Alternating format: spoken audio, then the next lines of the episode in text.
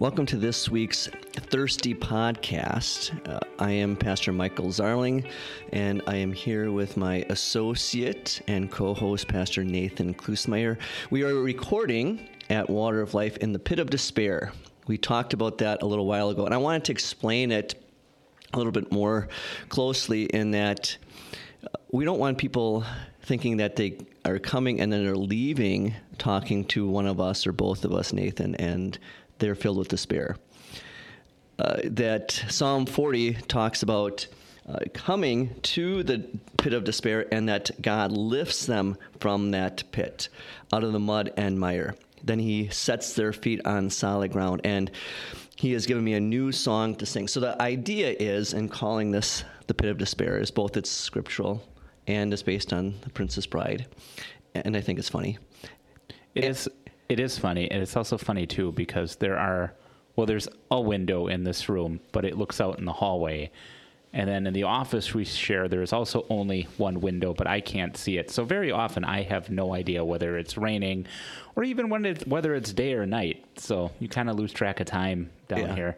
And so the idea too with the pit of despair is that a lot of times if you're asking to talk to the pastor you might be in despair. And then if we're doing our job properly we're sharing god's word and lord willing the holy spirit will work through that word to lift up those despairing souls and lift them out of the muck and mire and so that they're leaving with a song in their hearts.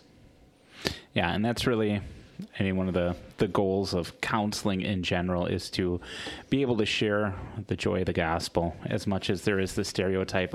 Pastors really don't like slamming people with the law. We would much rather give them that sweet balm of the gospel um, so that they can rejoice in their forgiveness.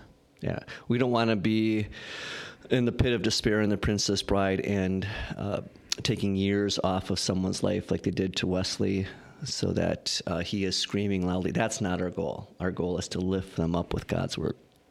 I just wanted to make sure that everyone understood that. So, Nathan, this week we are celebrating a very special festival. In fact, we are celebrating that festival today when we're recording. What is today, September 29th, in the Christian church year? Well, it's the Festival of St. Michael and All Angels, or Michaelmas, if you want to call it that. Yes. And what's so special about this festival, in, except that besides it shares my name?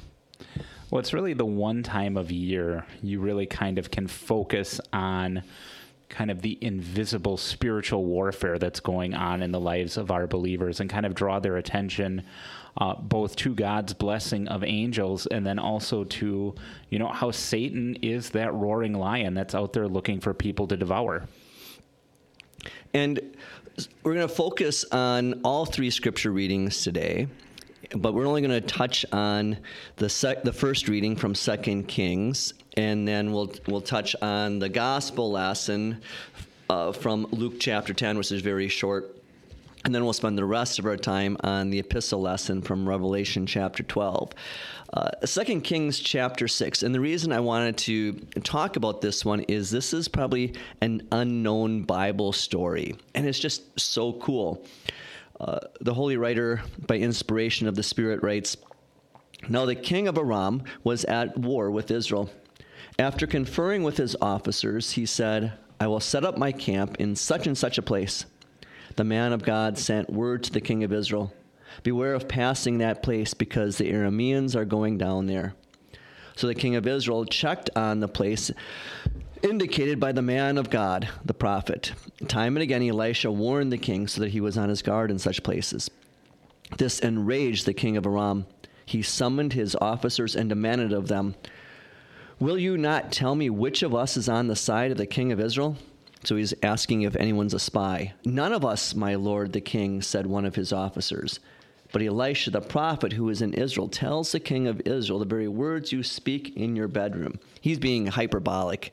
Uh, not that the king is gathering all of his officials together in his bedroom and then making plans. But what he's saying there is that by the gift of God speaking to the prophet Elisha, that Elisha is telling the king of Israel exactly what the king of Aram's plans are, and then the king uh, dodges them or is ready for them. Uh, Go find out where he is, the king ordered, so I can send men and capture him. The report came back he is in Dothan. He then sent horses and chariots and a strong force there. They went by night and surrounded the city. So Dothan is about 12 miles in to Israel from Samaria. When the servant of the man of God got up and went out early the next morning, an army with horses and chariots had surrounded the city. O my Lord, what shall we do? The servant asked. Don't be afraid, the prophet answered. Those who are with us are more than those who are with them. So that is just a great line. As we focus today on these scripture readings about the angels, just remember that one. And I think it's an important verse to us, for us as Christians, when we're going through any difficult time and we're praying for God's protection uh, just from the forces of evil in the world, is understand there are more good angels than there are demons. Uh, there are those who are with us are more than those who are with them. And Elisha prayed, O Lord, open his eyes, the servant's eyes, so he may see. Then the Lord opened the servant's eyes, and he looked, and he saw the hills full of horses and chariots of fire all around Elisha. So what's going on here is the king of Aram is so upset at Elisha for laying out all of his plans to the king of Israel. He sends a huge army to go and get Elisha. And when Elisha's servant wakes up in the morning and he looks out of his house, he sees the whole countryside filled with soldiers and chariots and horses. And then Elisha prays to God, God, open my servant's eyes, so that when the servant's eyes were opened, he saw the uh, entire hillside filled with angelic soldiers and horses and chariots. It really is a it really is a neat story, and it kind of made me wonder if God had given Elisha this knowledge for this one instance, or if because he was the prophet of God, did he always see God's angels around him? Uh, and it just is a reminder that we also have that army of angels that is watching over us and protecting us. Yeah, and like I said before, as we talk about angels, uh, I think it's important to understand that we have those angels around us. So I want to see, Nathan, if you had any good angel story in your life to share. So here's one. I've got a, a bunch of them, but I'll just tell this one. This is years ago. Uh, I have four daughters, and my third daughter, Lydia, she had to be about four or five at the time, and she shared a, a bedroom with our youngest daughter, Belle, who was one or two at the time, because all of our girls are about three years apart. And my wife, Shelly, and I were down in the living room, and we heard a loud crash from the bedroom. And so we rushed upstairs, and there we found Lydia laying on the ground as well as the gla- glass uh, aquarium laying on the ground and her dresser laying on the ground. What had happened was Lydia had decided that she wanted to play with a hamster that was in the glass aquarium. So she pulled her drawers out to make steps and climbed up there. Well, that made it unstable, and the whole thing came crashing down. But Lydia wasn't injured. Not, uh, nor was the hamster injured. The glass aquarium wasn't injured. So, what I imagine, it could have been just coincidence, but what I imagine, because God's angels are unseen spirits, that one angel caught her in one arm, and then in the other arm, he caught the aquarium and he set them down gently and allowed the, uh, the dresser to fall. That's just a, one simple example of angels that are walking among us. The one that I always think of is I, in my former occupation, was working, and we had one of those. Um, you see them a lot of times in factories. They're like a 250 gallon chemical container that a forklift can carry with liquids in it. Well, we had it as a device to water trees. And we had it on the back of a trailer, which I had attached to my truck, and I had it full of water. So there's there's several hundred pounds of water plus the weight of the trailer. Well, I was stupid, and I had all of the weight behind the axle of the trailer, and so it wasn't coming off of my truck. So I kicked at it. I had been leaning over it. I had been working on it, and it wasn't latched. And I kicked it, and it finally let loose. And I felt the tongue of the trailer brush my nose. Ooh. If I would have been an inch closer, it would have clipped me under the jaw. It may have killed me. It for sure would have shattered my jawbone. Um, but yeah, I think there was an angel that was there that either pushed me back or had me kept me from walking forward. Yeah. Otherwise, I would have I would have probably been dead. Oh, I forgot about my story. That's exactly the same thing. I was a teenager, uh, and we were unhooking my dad's hay baler. This one had a thrower on the back, and it came up the same way you described, and it just missed missed my jaw. Same thing. It would have shattered my jaw, could have killed me, and so forth another story comes to mind. This is not my story, so I don't have uh, all of the particulars, but it was a, a, layman who shared this story one breakfast at a board for mission meeting. And he talked about how he had been in the military when he was a younger man. He was a much older man, probably in the 60s or 70s now. And but this was recent that he had been out sailing the Appalachians, someplace he hadn't been, and they were staying at a friend's cabin. He and a couple buddies. the The friend wasn't there. They found the cabin. The next morning, they went out hiking all day. And being an army guy, he had his uh, compass, and so he wasn't worried. When they were done hiking, they followed the compass back to the cabin, or so they thought. As the sun was going down and they weren't coming, they weren't finding the cabin, a lady came out of the woods and asked him and his companions where he was going. And he said, oh, We're going this way to Dave's cabin. She goes, That's the wrong way. His cabin's over that way. And they said, No, I'm following the compass. Well, he then he realized his compass was uh, right above a magnet that he had in his pocket, which he didn't realize. And it was, so it was throwing him off just a little bit. But a little bit in the woods is a lot. And uh, she had pointed out where they needed to go. The next morning, uh, they got back to the cabin. Uh, and there they talked to Dave, the owner of the cabin, and he explained the story to Dave. And Dave said, There's no woman up here. There's no other houses out here. Uh, there is no woman like you described. Now, could it have been just a regular human woman? Yeah. Or could it have been an angel that God sent to protect his people? And it's just fascinating these these stories that so many different believers have that we can't really explain. And you know, God tells us, yeah, there are times that I I send my angels and you may interact with them. Um, but again, it's it's God working through His servants to watch over and protect us. And I describe it um, in my sermon. This is a special blessing that God gives to his people to have these angels. He could work directly. I mean, God is everywhere and all powerful, but it's this additional blessing to have these angels that are there watching over us, protecting us, and keeping us safe. Yeah, it's like it says in Psalm 91 the Lord promises his angels have charge over you to keep you in all your ways. They shall bear you up in their hands, lest you dash, dash your foot against a stone. And it's like we are taught to pray in Luther's Small Catechism, as Luther teaches us every morning and evening to pray, Let your holy angel be with me, that the wicked foe may have no power over me. Uh, I wanted to share the verses that immediately follow that Old Testament lesson for Saint Michael and all angels, because now the the servant is able to see uh, all of the angels, the angelic army that is on the hillside. His eyes are opened. But listen to what happens next.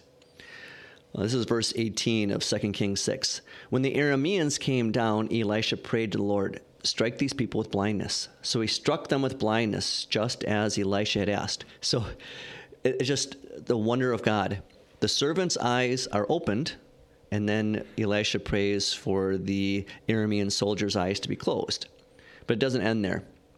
Then Elisha said to them, This is not the road and this is not the city. Follow me, and I'll take you to the man you're looking for. So he brought them to Samaria. When they came into Samaria, Elisha prayed, O Lord, open their eyes so that they can see. Then the Lord opened their eyes, and they saw that they were right in the middle of Samaria. When the king of Israel saw them, he said to Elisha, Shall I strike them down, my father? Shall I strike them down? Elisha said, Do not strike them down. Would you strike down a man you captured with your own sword and bow? Set food and water before them so that they can eat and drink and then go back to their master. So he gave them a great feast. They ate and drank. Then he sent them on their way, and they went to their master. The Aramean raiding parties did not come into the land of Israel anymore. Just, just a great ending to that story. That is, it's very, it's very interesting, and it's also, you know, not the way most, you know, non-God fearing people would deal with that that situation. If they had their enemies in their hands, they probably would have killed them. But you know, Elisha shows mercy to their men, to those men, and then they go back to the king of Aram and tell him what happened, and you know, he goes, "Okay, well." Elisha has God on his side. I'm not sure I want to go and mess around with that anymore because it's not going to end well for me. Right. Uh, should we get into the gospel lesson? You want to read that? Sure. Uh, the gospel, there's two options. I picked the Luke 10 one for this weekend. Um, and it says, The 72 returned with joy, saying, Lord, even the demons submit to us in your name. He told them, I was watching Satan fall like lightning from heaven. Look, I have given you authority to trample on snakes and scorpions and over all the power of the enemy, and nothing will ever harm you. Nevertheless, do not rejoice that the spirits submit to you, but rejoice that your names have been written in heaven. And this is why in Kentucky and the Appalachians and south of that, we have snake handlers for worship. To which I said, if that was a requirement of the Lutheran ministry, I would become a different religion. Snakes? I didn't know there'd be snakes. I, I honestly think that's the reason I'm terrified of snakes because I watched Indiana Jones incessantly when I was like seven. And well, Indiana Jones is cool and he's a scared of snakes. So, psychologically, to be cool, one should be scared of snakes. I also am convinced they're all Satan's servant, and they also are the only animal that God cursed directly. Yeah. Uh, talking about being afraid of things, uh, I had a mom ask me the other day for her third grader if he could watch uh, The Mandalorian. And I said, absolutely. And the third grader was right there. Oh, wow. And I said, well, you have to listen to what your parents say. Cause, and I said, I can't think of any episodes that are really scary that a third grader can watch. And then I, I, then I said, except for maybe the ice spiders. And then she said, oh, yeah, he is afraid of spiders. We have someone with arachnophobia here. So, all right, that. And then I, I said, well, maybe you shouldn't watch it, but I can describe it for you. And then my wife was said, no, you don't do that either. So, yeah, spiders, snakes, and so forth. But uh, what what does this text have to do with this festival, Nathan? So again, there's been some debate over interpreting this verse, uh, where it says, where Jesus says, "I was watching Satan fall like lightning from heaven." Uh, there are some who have taken that to say this is Jesus describing um, he in his pre-incarnate state, he was there at the creation of the world. Uh, he was there when Satan fell. Others have seen this as Jesus is talking about. He's right now in the moment of this text seeing Satan fall because the message of the gospel is getting proclaimed. And I think you, you can easily see both of those things in this verse. Um, but it ties in this weekend because the lesson from Revelation 12 talks about Satan falling from heaven. And so it's that, that whole idea of this spiritual warfare that's going on. But Satan has been vanquished, Satan has fallen from heaven and then that idea of that nothing will harm you, that God sends his angels to protect you. And so we're going to look at this next in the Revelation 12 text as Satan is called the accuser, as he accuses us day and night. And that that the accusations that Satan is going to tell us are very real. And they're very truthful. Some of them. When he accuses us, saying, you know, Nathan, you are not a good Christian, you know, you, especially compared to other people, because we were just talking about that the other day, that there, we know at least one person, there's probably a lot of people, but at least one that really calls into question our sanctification, because this is, this is a guy that's very sanctified. But, uh, when Satan accuses you of uh, the way that you have sinned, you don't really love God, or if you're going through a difficult time, maybe health and so forth, and then he might say, Well, God doesn't love you. Look at the way that you have uh, hurt yourself, you've hurt others, you hurt your family, you have hurt God with your sins, uh, God, uh, you are not a good Christian. And then he, he's right in those things, and he's going to whisper in our ears other kinds of things too. And then that's where we have to say, Satan, you're defeated. You've been struck down by Christ. And we can say, like Luther in A Mighty Fortress is Our God, one little word can fell him, that little word of Jesus. It is. Satan loves to do, you know, to play that role of accuser, to burden us with guilt, to carry around that guilt, to wonder, does God, is God going to forgive me for this sin? Or, or he twists it a little bit, saying, okay, well, in order to make up for this sin, I need to do these good these good things. I need to punish myself so that God will love me. Um, and as a pastor, I knew would often point out, he's like, if you listen to those accusations, if you if you hang on to that guilt, well, what are you doing? You're calling God a liar. You're saying that when God says, I have declared you not guilty, you're hanging on to that guilt and you're almost saying, God, I, I don't trust you. I don't trust your promise. I need to do something else. And that's exactly where Satan wants us. He wants us focused entirely on ourselves instead of looking at Christ and remember that Christ has done it all for us. And every accusation of Satan really comes down to the first question that he gave to Adam and Eve. It's the same thing he does with us. He's a one trick pony. Did God really say? Yeah. whatever it is, when, you know, did God really say you're forgiven? Did God really say he loves you? Did God really say that he is loved by you? And all of those things, that all always comes down to that same question. Or taking what God has said and manipulating and twisting it in such a way to say almost the exact opposite. We see that in the temptation of Christ in the desert, where the verse we just talked about, that he will command his angels concern you to guard you in all your ways.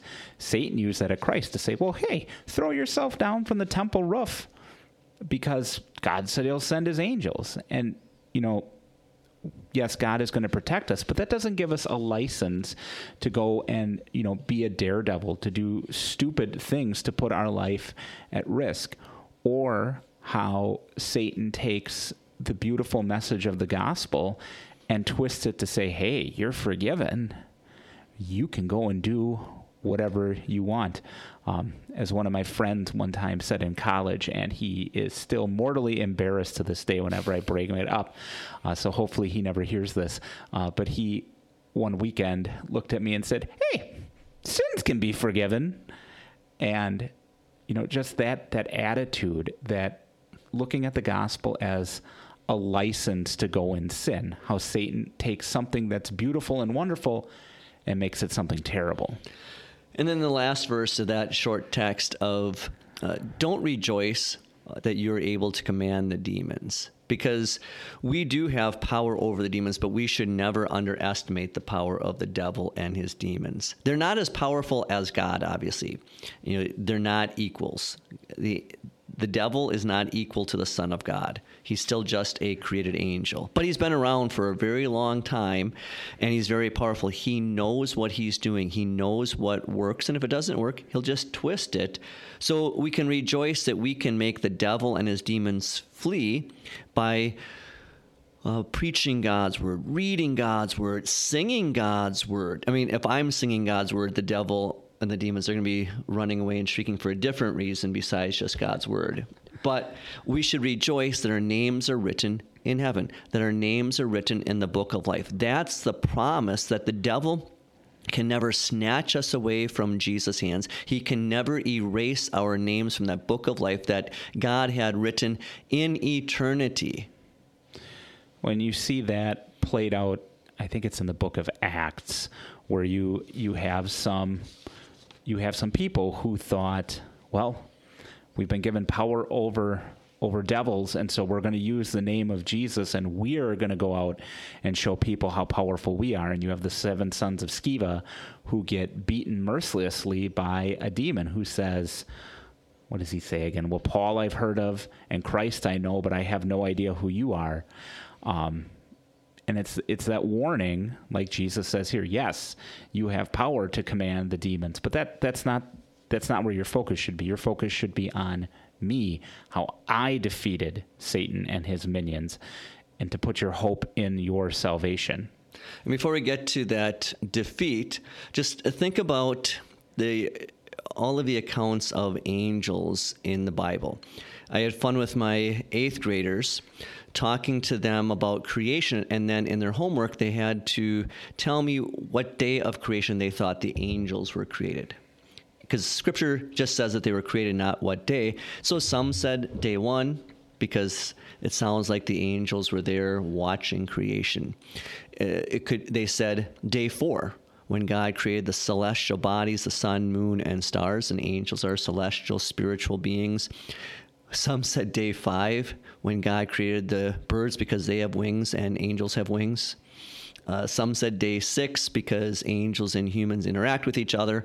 But we see angels, an angel, uh, right away in Genesis chapter 3 after Adam and Eve had sinned and God kicked them out of the garden, there is a cherubim, a two-winged angel that is has a flaming sword to keep them from entering the garden.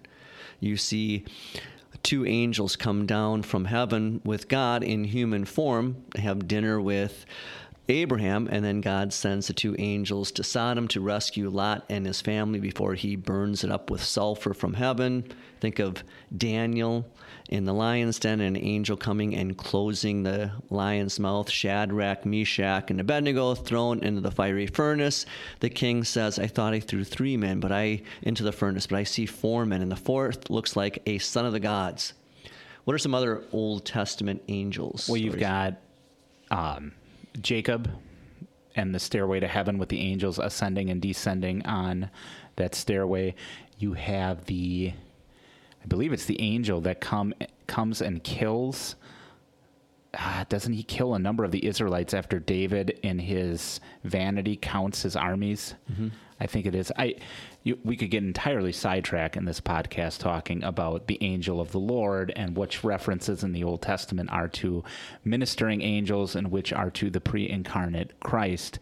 Um, we see angels throughout the Old Testament serving as God's messengers, helping his people, protecting his people getting back to our festival in, in Daniel, we see the archangel Michael listed as the special protector of the nation of Israel and how he is there helping Daniel, giving him his visions, explaining to him his visions. And so if you have a special angel that's over a city, like Daniel talks about, then you extrapolate that out and oh, maybe there are evil angels, demons that are doing the same thing.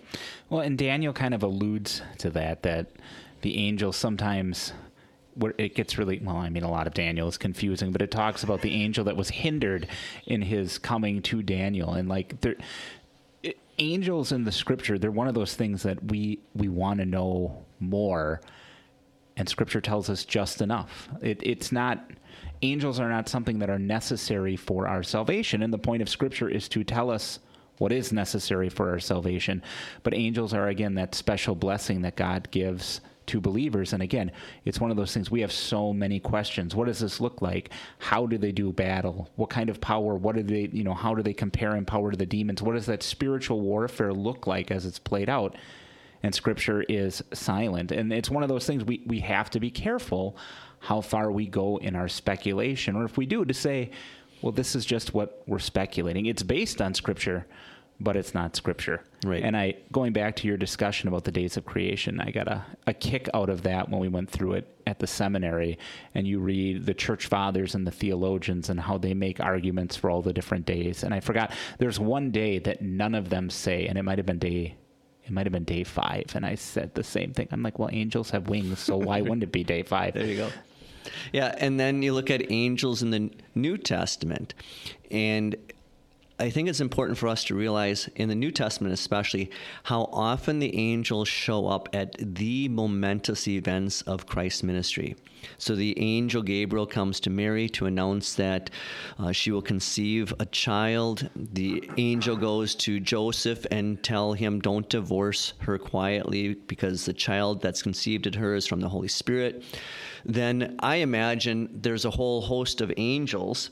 You know, they've noticed that the Son of God is no longer sitting on his throne for nine months. And where is he? Well, he's been humbled in the womb of Mary for those nine months. And then I imagine the angels volunteering, saying, I'll go down at his birth. And then the Bethlehem sky lights up as the angelic choir sing, Glory to God in the highest, and peace to men on whom his favor rests. The, there's angels that are ministering to Jesus after his uh, 40 days in the desert, not eating and being tempted during that time. Uh, there's an angel that ministers to Jesus in the Garden of Gethsemane after praying all night.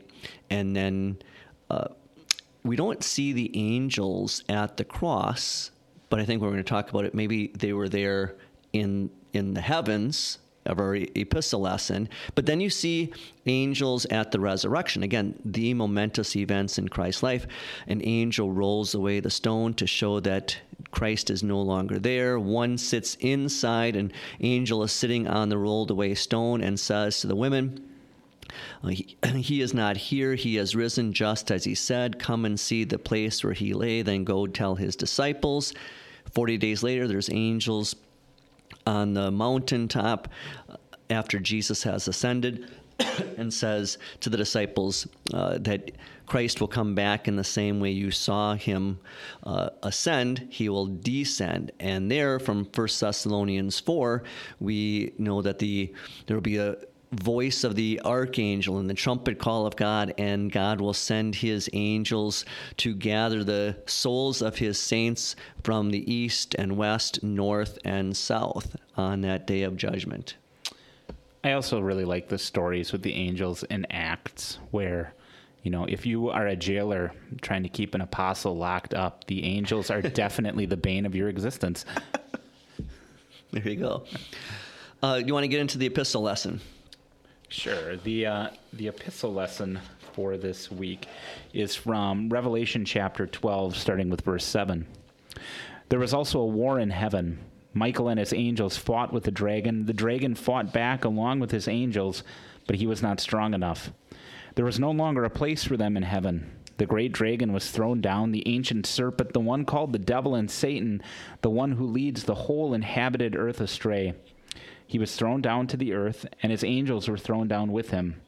I heard a loud voice in heaven saying, Now have come the salvation and the power and the kingdom of our God and the authority of his Christ, because the accuser of our brothers has been thrown down, the one who accuses them before our God day and night.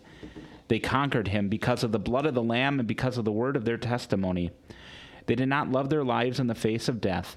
For this reason, rejoice, you heavens, and those who dwell in them. Woe to the earth and the sea, for the devil has gone down to you. He is full of rage because he knows that his time is short. Uh, before we get into this text, I just want our listeners to also think about this: is how often the words and the songs that the angels are speaking and singing in Scripture are the ones that we speak and sing in our Lutheran order of service. You have the Gloria, the angels singing to singing to the shepherds and all of creation on the night of Jesus' birth, glory to God in the highest, and peace on earth to men in whom his favor rests. The song of the six winged angels, the seraphim, in uh, Isaiah chapter 6. Uh, holy, holy, holy is the Lord God Almighty. That we sing that just before the words of institution. And then also, uh, this verse, uh, verse 10, this is part of our communion liturgy. And I remember because I like the English language and I like it being punctuated properly, I was going, where does this should be punctuated with commas and taking out the ands. And then I realized, oh, yeah, it's the scripture. Now have come the salvation and the power and the kingdom of our God and the authority of his Christ. All of these words and songs from the angels and how often we speak and sing them on Sunday morning in our liturgy. And I just want people to know that and realize it. And that's what's so uh, fantastic about using the liturgy is to constantly be reviewing those words of scripture, those songs of praise that come from the lips of angels praising our God that we too we join with them and we join with the entire church. Um, it reminds me a little bit of Uh, someone pointed out to me that in, in older church architecture, when you had the communion rail, and a lot of times the communion rails would be in the shape of a half circle, the imagery there was that other half of the circle is those saints who are already in heaven and how you are communing with them. You are singing the same songs of praise with them that they're singing to God in heaven. So, Nathan, this text begins, and there was war in heaven. So, where was this war, and when was this war? Well, again, there is, I don't like to say disagreement. There, there's differences of interpretation on this. Some, again, say this is a description of the war that was fought sometime after the seventh day of creation, but before the fall into sin, when Satan rebelled against God and was cast out of heaven. Others say, specifically because they look at verse 11, that they conquered him because of the blood of the Lamb, that this was Satan's there was a spiritual battle that was being fought on the day of crucifixion. And again, it's one of those things I was reading a little bit in the commentaries that Satan, while he is powerful and he is cunning, he did something profoundly stupid while Jesus was on earth. That Satan was so blinded by hatred and rage for God that he thought it somehow was serving his interests to have Judas Iscariot betray Jesus, to have the chief priests crucify him, that he seemed to think that by so doing he would win. But instead, he helped orchestrate his ultimate defeat that on the cross, Christ vanquished the devil. Yeah, and you know there was war in heaven. I think it's better for us to understand that it war in heavens meaning not the heaven where God reigns, although God reigns everywhere, and, and, where the saints reside and so forth, waiting for Judgment Day, that this would be the heaven like space, another dimension where it is the skies and so forth. There is war in the heavens, and that helps us understand that. Uh, and then they lost their place in heaven. Yeah, if you take that as heaven, you know paradise and that would be yeah that would be the after the seventh day of creation before the fall into sin. But if you say, but if we understand it, and I take it, I think the same way you do, that this took place at the crucifixion, that there is, uh, they lost their place in the heavens, the the space, the sky, the spiritual realm.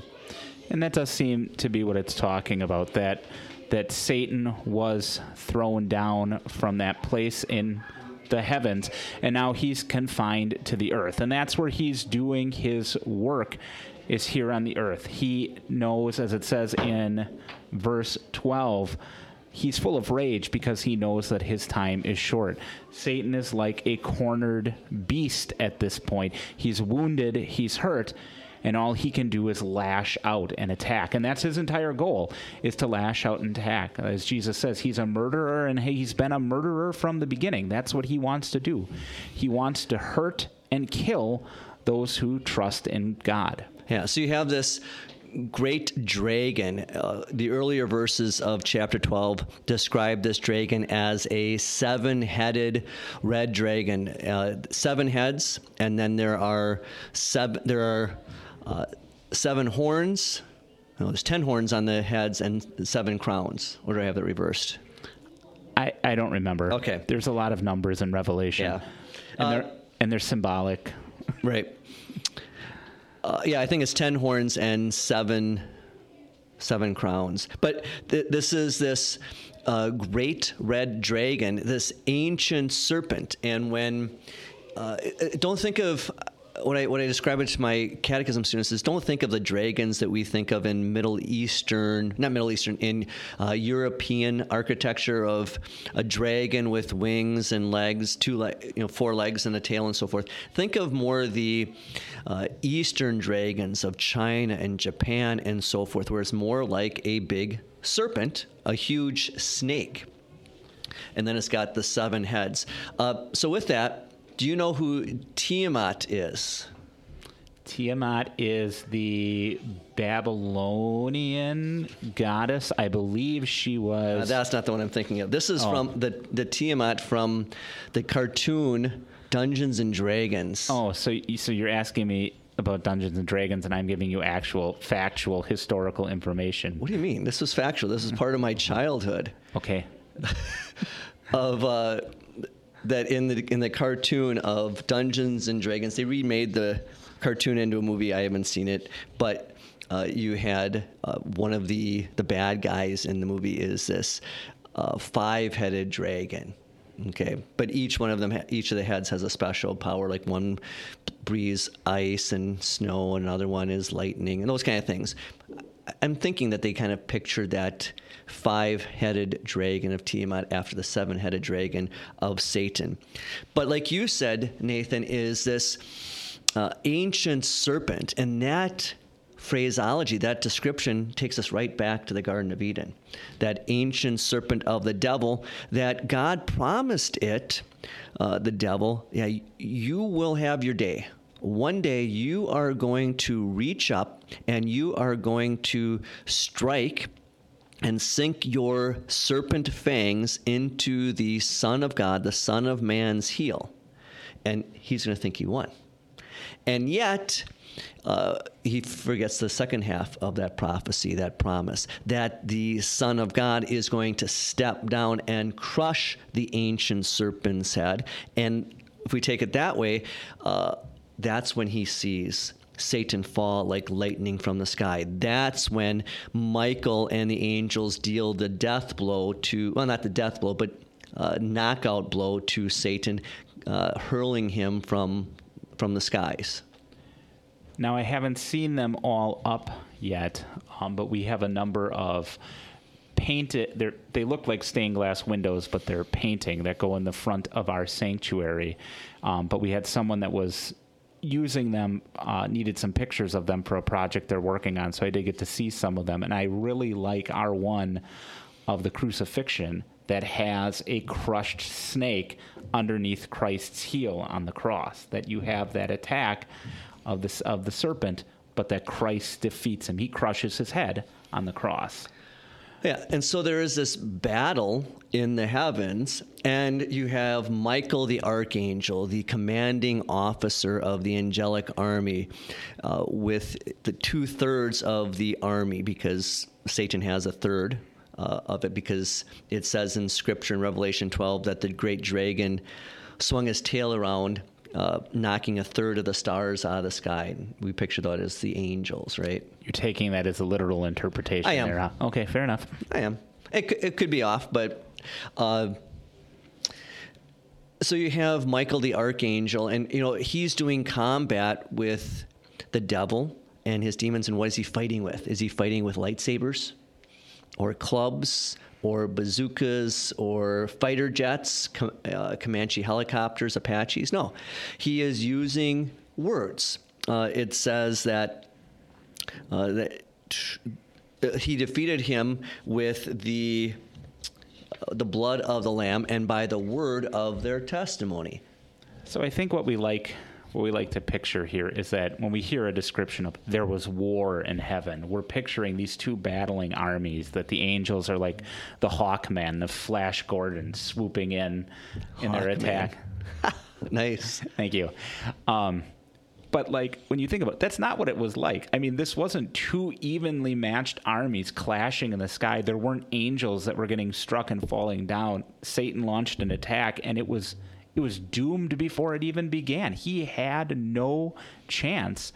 You know, it, it was a war, but it was an entirely a one sided war. Satan was defeated. The angels didn't have to struggle to overcome him, he was thrown down because Christ had been crucified. Christ won that battle on the cross, and Satan had no chance.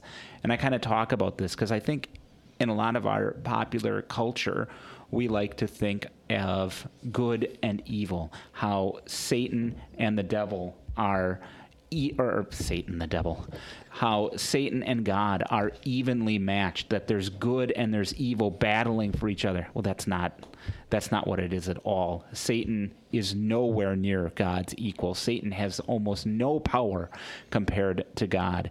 It's like an ant fighting fighting a force of nature. There, there's nothing. The ant can't do anything. It's if, yeah, if there's an equivalent for Satan, it would be Michael. You know, they because they're both created angels. Uh, and and I like this idea too. Like we said before, of Satan, which means accuser. And it says here that he is accusing us day and night, and he's go- he rightly has uh, going to be accusing us of our sins. Now he's also going to be whispering lies into our ears, and when it says that Michael defeated him by the word of the testimony. I imagine this conversation between Michael and the devil, probably not talking calmly, but you know, shouting and so forth, as Michael yells at the devil, uh, "You are a murderer, and you think that you defeated the Son of God by murdering him on the cross. You think you defeated all of Christ's saints." Because you are accusing them day and night of their sins, except that uh, Jesus Christ is the Lamb of God, that his blood was shed on the cross. You killed him, and by that death, he defeated you and everything else. He defeated sin and death. And that blood of the Lamb now covers over God's saints. That you can accuse them of their sins but those sins are washed away. You can keep bringing up their sins in God's courtroom, and yet God doesn't see those sins. He only sees his son's blood. He instead knows that he has removed those sins as far as the east is from the west. He has drowned them in the depths of the sea. He has forgotten our sins. And that's our comfort that when Satan comes at us, we can silence the dragon's mouth because we know we are covered with Christ's blood. We are covered with the baptismal waters. We have God's word stuffed into our ears. Uh, filtering down into our minds and in our hearts, and then we place God's uh, sacrament of the Lord's Supper into our mouths. It is that word of the testimony and word and sacrament that assures us, reminds us that Christ was victorious, therefore we are victorious. I like to think of it too when it talks about, you know, the word of their testimony that you know it's this image of you know this wasn't a secret. Here here's the testimony of the prophets. Here's the testimony of the apostles. Here's god's plan of salvation laid out plainly in the pages of scripture. You were defeated before you even you even began. Um, and just that wonderful comfort that we have when Satan comes and accuses us, that we can point to God's word, the witness, and say, No, Christ has forgiven my sins. The great serpent has been destroyed, his head has been crushed. And therefore, uh, what this says in the text, therefore rejoice, you heavens, and you who dwell in them. We're excited because Christ is victorious, therefore we are victorious. And yet, he says, therefore rejoice, you heavens, and you who dwell in them but woe to the earth and the sea, because the devil has gone down to you. He is filled with fury because he knows that his time is short. What that's saying is that God, after the fall into sin by the devil and his angels, he created hell for them, not as their home, not as their place of residence, but as their prison, their dungeon. And yet they are like a dog on a on a leash or if you want to say it like a, a dog with a, the shock collar, you know, run around the yard, but once it goes too far past its boundaries, then it starts yipping because it got shocked and has to stay there. So the dragon of the devil, he is ferocious and he is ticked off, and so he is going to come at you hard. And this is one of those things too, where Satan has been defeated. He's on that leash but that doesn't mean we go and play with him. Um, and I think that's that's a danger in our society and our culture is that, you know, as Christians, well, sometimes we we either give in to temptation with the sins we struggle with in our lives, or we're fascinated by these spiritual things, and so we go looking for knowledge about those things. Um, I think of an anecdote I heard about um, Dr. Siegbert Becker, who wrote a book about Satanism and the occult, and he was asked to do a follow-up volume to it, and he said, "No, I there is power here, and it's tempting, and I don't want to have anything to do with it. I want to stay away from those things of darkness. And, and, and, with that, I remember uh, listening to a podcast or two of uh, different areas, uh, different podcasters, but interviewing Catholic priests who are uh, driving out demons. Uh, that is their work. And one of the guys, I think it was a, a, Catholic bishop who oversees this work in a certain area in the Catholic Church, and he said to the host, anyone that is looking to do this, uh, to, to be someone who is an exorcist, we don't want them. You don't want this job. Now, God might call you to it, and uh, it is a very real uh, ministry. Uh, I think some of the what we might call, you know, drug addictions that we might call schizophrenia or any of those kinds of mental illnesses, they very well could be demon possession. We don't want to say everything is demon possession, but we cannot discount it either. Well, and I think this is one of the things that is double edged sword of danger in our society, where you have, on the one hand, you have, uh, I can never remember who this quote is, but it's that quote that one of the, the, one of the devil's greatest lies was convincing the world he didn't exist. He's kind of done that in Western culture, mm-hmm. where you know we're getting towards the Halloween season, and how do you see Satan often portrayed? He's kind of this fun little character I think of that show on, I think it's Fox, maybe it's not on Fox anymore, but Lucifer, where they make him a sympathetic character. Um, that Satan's not real, that these spiritual things aren't real, and so therefore we can ignore them. On the other hand, what do you see the other side around Halloween? You see Satan presented as this vast, dark, evil force that basically is an equal to God. And that's not what he is either. Neither one of those is the truth. And I think it's important to point out the truth of what Satan is to our people. Yeah, and I remind my kids and adults all the time if you really want to know about different theologies of the world, just watch any Disney movie. Uh, paganism runs wild in their movies. And one of them that came to mind as you were talking about uh, the devil is The Princess and the Frog. I think it's a, a good movie, but the best songs are given to the witch doctor, the voodoo doctor, who is finally uh, eaten by his own demonology and so forth. The demons capture him. But it looks fun and entertaining in cartoon form. And then, uh, you know, that's something that we need to be aware of. Uh, and th- that's something I make my adult confirmands aware of. Uh, I, I started a new adult confirmation class this last week and I warned the people in that first lesson. Uh, I've done it for 27 years. And I tell them, uh, watch out. The devil's going to come at you. That if you were not a Christian before this, the devil wasn't all that concerned about you because he had you. Now, if he has converted you, or you were, or now that God has converted you, but you were maybe a nominal Christian, you you weren't doing anything with your faith, the devil uh, devil didn't like it. You didn't belong to him, but he wasn't all that concerned about you either because you weren't doing anything to him. But now that you have your kids in our school, you're having your kids baptized, you're being baptized, you're growing in your faith, you're coming to church, you are looking to be confirmed to become an active member of our congregation you are going to be taking people because you're excited about your faith you're going to be sharing your faith and trying to uh, through the testimony, your testimony, the Holy Spirit's going to bring more people out of Satan's kingdom. Now he's ticked off.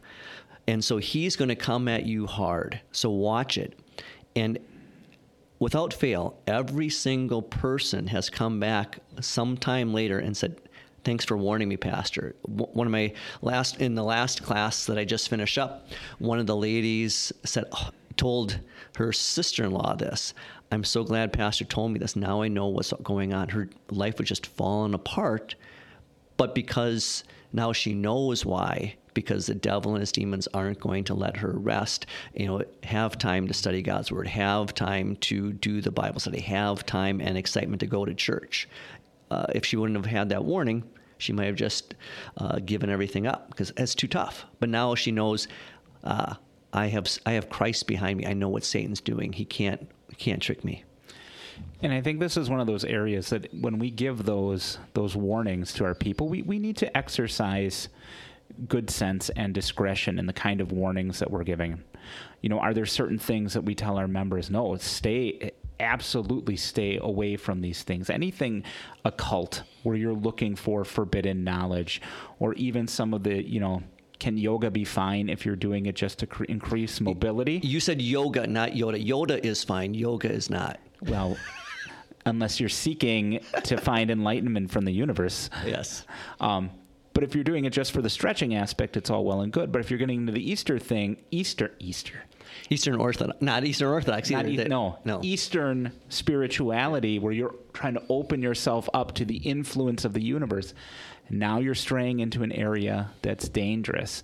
Um, if you struggle with those things, maybe stay away. But I don't think it helps our people by issuing broad blanket statements that if you're a Christian, you will never allow your children to go trick or treating, or that if you're a church, you are a scion of Satan because you have trunk or treat at your congregation as an outreach. You can't have your kids reading or watching Harry Potter and those kind of things. These things, these are uh, are exercising discretion and saying.